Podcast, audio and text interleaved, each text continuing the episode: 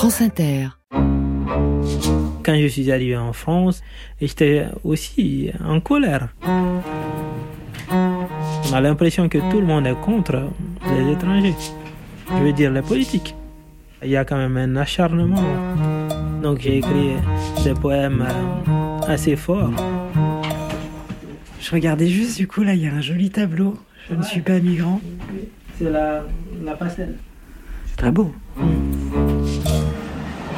C'est Armel Mandar qui a fait ce tableau. C'est mon éditeur aussi. Je ne suis pas migrant.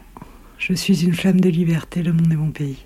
Ça, c'est extrait d'un de... Dans le premier poème de catalogue d'un exilé.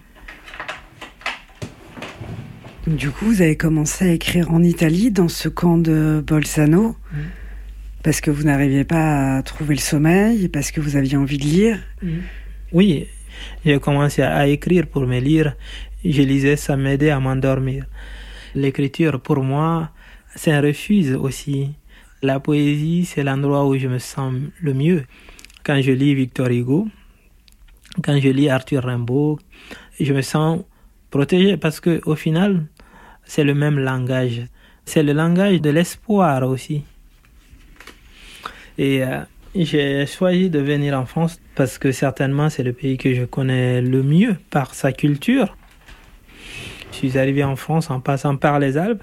Par 20 000, il y a une association qui nous a accueillis là-bas, qui nous ont acheté un billet de train, moi en direction de Nantes, parce que euh, quand j'étais en Guinée, il y avait un joueur de football qui avait joué pour FC Nantes à cette époque-là. Donc je ne connaissais absolument rien de Nantes, à part Ismaël Bango a joué ici. C'est pour ça que vous avez choisi Nantes À cause des joueurs de foot? C'est exactement comme ça que j'ai choisi la ville de Nantes. Et j'ai eu la chance euh, parce que il y a une association qui m'a accueilli tout de suite, qui m'a confié à une famille d'accueil où je suis resté pendant plus de un mois. Je passais toute la journée à la médiathèque qui n'est pas loin d'ici. J'écrivais, je lisais et euh, il m'est arrivé un moment que euh, je n'avais plus de papier pour écrire. Et je n'avais pas d'argent ni rien. Je suis allé dans une librairie qui est juste à côté. Je lui ai dit que j'écrivais, mais que en ce moment j'ai pas de papier pour écrire. elle vous l'a donné C'était en 2017. Oui, elle m'a offert deux blocs-notes. Et peu après, le juge d'enfant a décidé que ma prise en charge est acceptée, mais que je ne vais pas rester à Nantes. C'est comme ça que j'arrive à Vannes. Et quand j'ai quitté Vannes après pour venir à, Nantes, je suis rentré dans cette même librairie. J'ai vu mes livres dans cette, dans cette librairie. Il y avait ce moment-là deux recueils publiés. Et donc, euh, il y avait trois ans, j'avais, j'avais même pas de papier pour écrire.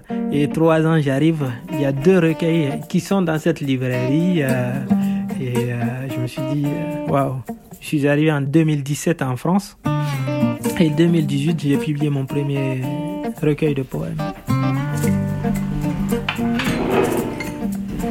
Merci. Merci. Chaud.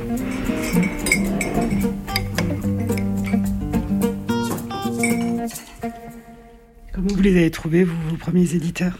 Alors, quand on m'oriente dans le département du Morbihan, j'arrive à Vannes. Vannes, on me dit, il n'y a pas de place ici. Il faut euh, aller euh, à côté, dans une commune qui s'appelle Le Bono.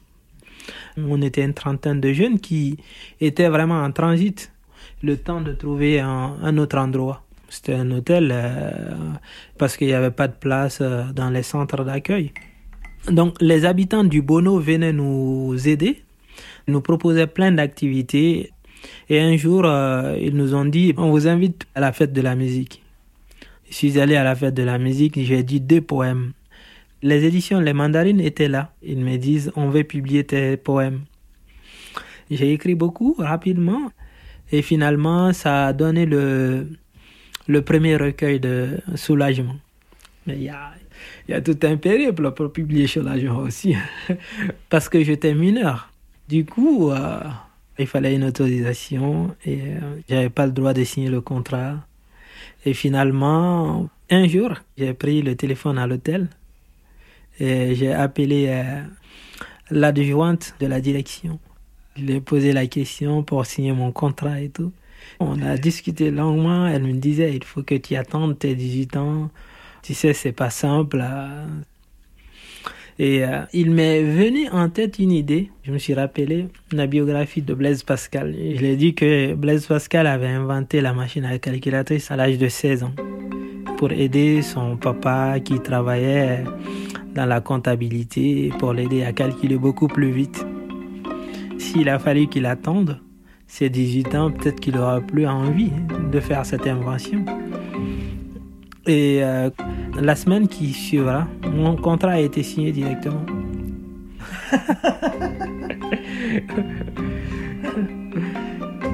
incroyable.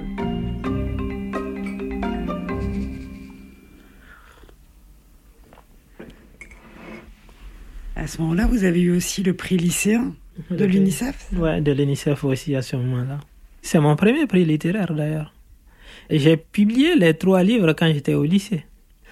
Et euh, quand je suis passé en terminale, j'ai déménagé à Nantes. Et euh, juste quelques semaines avant mon bac, j'ai reçu l'obligation de quitter la France euh, de par la préfecture de la Loire-Atlantique. Et j'étais en alternance en ce moment-là. Et ça m'a vraiment bouleversé. Heureusement, il y a eu quand même beaucoup de soutien, des gens de lettres, un comité de soutien qui s'est mis automatiquement en place grâce à mes éditeurs que je je remercierai toute ma vie. Et finalement, c'est résolu. J'ai eu mon premier titre de séjour. Et euh, j'ai eu mon bac avec mention. Et, et quand même, sans cette mobilisation, ça serait passé autrement. C'est un poème qui, que j'ai écrit quand j'ai eu l'obligation de quitter la France en septembre 2021. Je ne suis pas migrant, je ne suis pas exilé, je ne suis pas homme de couleur. Je suis un enfant de tous les pays. Je suis un être de bâtonnet, semblable au vin panaché du pays, semblable à la canne à sucre, semblable au balai dansant de l'oiseau griot. Je ne suis pas migrant, pas étranger, pas même apatride, ni diaspora, ni expatrié, ni réfugié, ni même immigré. Je suis un petit corbeau des mers en ébullition, un champ hybride en labour, un haillon d'écorce en résolution, un sémère de blé, de coton, de riz, pour le petit manuscrit des peuples. Oh, je ne suis pas migrant. Je suis une lueur de colombe, une flamme de liberté, une ténacité d'acier, un rêve en marche.